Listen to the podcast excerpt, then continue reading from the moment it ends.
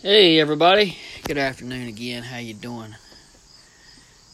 How's the world treating y'all today? It's Pastor Chip, and it is a nice day. It got up into the 80s today, and and it didn't rain. I don't think. But anyway, it's rained so many days now. I, I can't remember if it rained or not. Don't think it did. Anyway, so um today I'm going to talk about something that has always stuck out to me that excuse me. I don't know what we call today's title. Let's just call it to eat or not to eat shellfish. Have you ever heard people say they can't eat shellfish because of their religion? And, uh, I mean, I, I know a particular denomination, and they're not Jewish or Muslim, they're a Christian organization. Not going to say who they are, but they don't meet on Sundays. But they said, a friend of mine, I was with the military, he said, we can't eat shellfish. It goes against our religion. Well, what about your religion says that? Well, it's in the Old Testament. But that's not applicable anymore because Jesus did away with these old laws. And um, why are you saying you can't eat shellfish?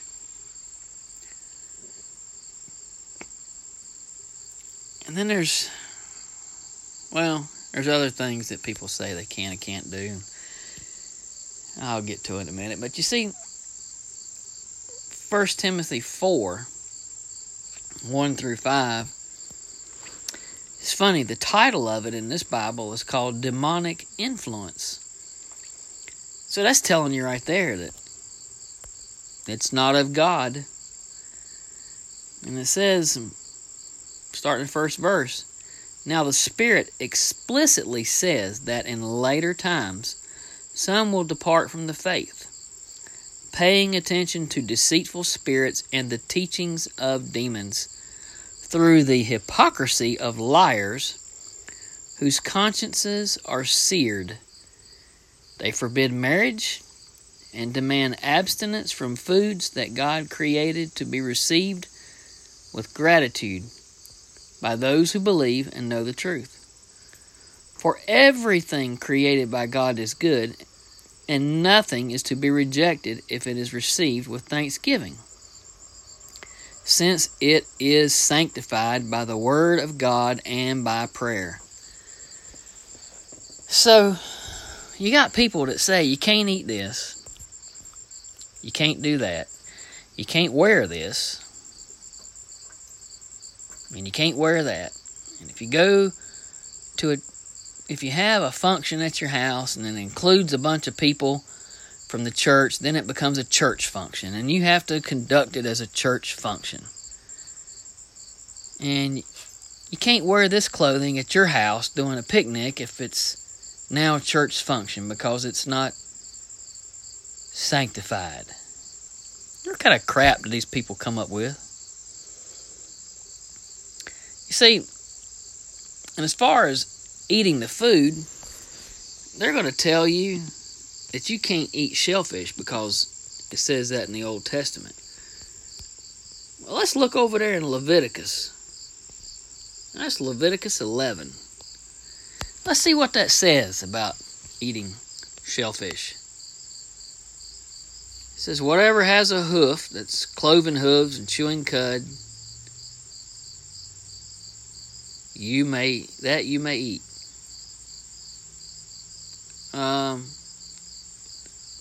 among the animals, whatever divides the hoof, cloven hooves, and chewing cud, that you may eat. Nevertheless, you may not eat among those that chew the cud, or those that have cloven hooves. The camel, because it chews the cud but does not have a cloven hooves, it is is unclean to you. Um, the hare, because it chews the cud but does not have cloven hooves, is unclean. Because a rabbit chews grass, we can't eat it. Boy, I tell you what, I was raised wrong in the country. Yeah, rabbit is some good stuff. Let me tell you what, I ate a lot of rabbits when I was growing up. Um,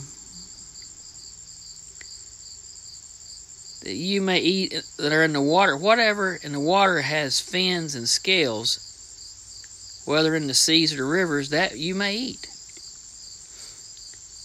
But all the seas or in the rivers that does not have fins and scales, all that move in the water or any living thing which is in the water that are an abomination. You, you mean to tell me that everybody in Louisiana is wrong because they've been eating gumbo? Goodness gracious, that country. They're living in sin and didn't know it. God bless them. Gumbo's good, though. What about oysters? I love some fried oysters. You mean I've been wrong all these years because I've been eating oysters and what's them other little things? Uh, dang, I can't even remember what they are. I don't eat a lot of seafood. But I tell you what, I practice the Christian religion that is the New Testament. I don't go back and try and control people by pulling at straws from things that are not even legit. So if that's the case, they're going to fuss about that. Why don't they apply Leviticus 19:19 to themselves? You know, I mean, if you're going to use some of it, let's let's use all of it. Let's be consistent in our theology, okay? That's what I'm saying. Let's just be consistent. Um, Leviticus 19:19 flip over there it says, "You shall keep my statutes. You shall not let your livestock breed with another kind, okay? You shall not sow your field with mixed seed." Oh golly dang. What does that mean, mixed seed? Because my granddaddy had this trick or his method of we would sow corn and let the corn get a little tall and then we'd come back and sow the green beans. So the green beans would climb up the corn stalks and we wouldn't have to put runners up. Pretty smart i thought. You know what if you got what if you got potatoes down one row and you got squash down the next. Is that sowing a field with mixed seeds? I don't know, but the next sentence is pretty clear. Nor shall a garment of mixed linen and wool come upon you. Okay, you gonna sit here and tell everybody they can't eat shellfish, and they gotta live these strict dietary things, but then you gonna wear a nice uh, polyester blend pair of slacks and a suit to church on Sunday or cotton and polyester, cotton and nylon blend, you know, 50 50. Now you're just going all against the Bible. but the most obvious examples we can see of these churches in our neighborhoods is is you see women in our neighborhoods, they're they're wearing these long skirts. They're wearing long skirts, almost dragging the ground. But then they sure do their hair up pretty. And they sure don't hide some other parts. Let's just say that. And these women are supposed to be modest but I don't know, it's kind of confusing. For me, long dress is nice. But if there's other things kind of, you know, out there in front of people, you've lost your modesty if you're letting your top hang out. Got all their fancy makeup on. I don't understand that. You you pick and choose. But let's go on over to Deuteronomy 22. You know, you say that they got to wear a dress because of Deuteronomy 22 that a woman shall not wear anything that pertains to a man. Nor shall a man put on a woman's garment, for all that are done so are an abomination to the Lord your God. So, you say that you can't you, you can't wear pants and that's why they're wearing these dresses. And you're controlling how the women dress but then you're wearing your socks and underwear with nylon and uh, cotton and uh, elastic in them, and you're wearing your shirt, and pants, and suit that are a cotton blend or whatever, so you're not even practicing the religion. You're forcing it on somebody else, but you're not living by what you say so again, if we're going to live by one, let's live by all of it. Let's get on down to Deuteronomy 22, 21. Let's just come on down. I mean, let's exercise equality in our religion. And, and it's talking about here, I'm going to paraphrase it, a, a young man gives his daughter to a man as a wife, and the man takes her in and uh, finds out that the young girl is not a virgin. In Deuteronomy 22 21, it says, Then they shall bring out the young woman to the door of her father's house, and the men of her city shall stone her to death with stones, because she has done a disgraceful thing in Israel. To play the harlot in her father's house, so you shall put away the evil from among you. 22. If a man is found lying with a woman married to a husband, then both of them shall die. The man that lay with the woman, the woman you shall put away evil from Israel. You know, it just goes on and on. So, so why aren't we dragging our our lawbreakers out into the streets and stoning them to death? I I don't know, but yes, I do know. I do know. You see, the Bible, though it is pages and uh, a book bound in the Word of God, it's a living, breathing document. It's like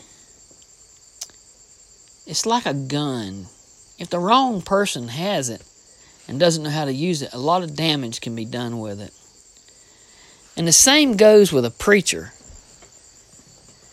that's in a church that has a Bible.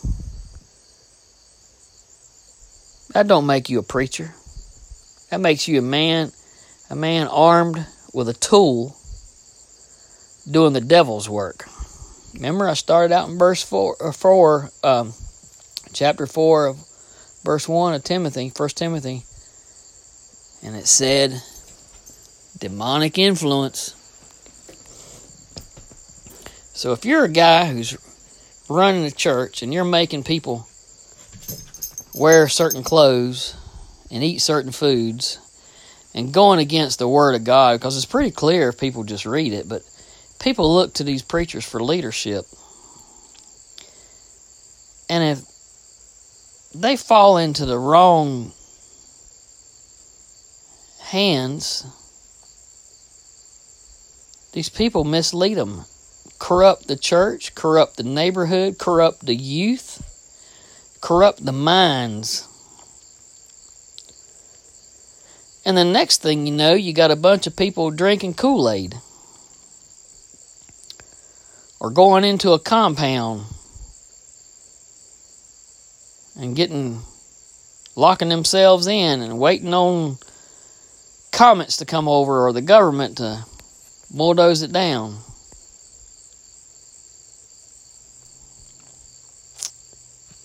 You see, people, it says that everything created by God is good. Nothing is to be rejected if it is received with thanksgiving. Jesus Christ died on the cross to do away with our sins and all the old laws that we could never fulfill in the Old Testament. All those old laws the Jewish people held their people under under their heel, telling them you got to wear this, you got to eat that, you got to dress like this, you got to walk like this, you you can't start off with this foot, you can't touch a dead this, or you can't walk on the side of a road, and you can't look backwards and skip two times to the right, or you're going to go to hell. You see, that's control. And Jesus came to do away with all that, to pay the price. To pay the price with His blood, to wash away our sins, and to put us all on level ground. You see, there is no priest, no pope, no rabbi, no lawyer, no president, no prime minister. You get it? There ain't nobody that has any more special access to God than you do. If you accept Jesus Christ as your Savior and you repent of your sins, you have equal access to the throne of grace. I don't care what you do, how you do it. You repent and ask for forgiveness and come to the Lord with a repentant heart and a sincere heart. Your sins are forgiven. You don't have to do 20 Hail Marys. You don't have to you don't have to throw out the shrimp. That's a sin in itself. You can wear the clothes with the two blended materials. Just give God thanks for everything that you have. And He will be there for you. Just remember when you die and go to heaven, you're the one that has to stand and answer for what you do, not me. And not that guy that's been feeding you a bunch of crap at church or wherever telling you you got to wear this, you can't wear that, you can't eat that. You are responsible for your salvation. And this is Pastor Chip. I hope y'all have a blessed day and I hope you enjoy that. I look forward to the next one. And God bless each and every one of you.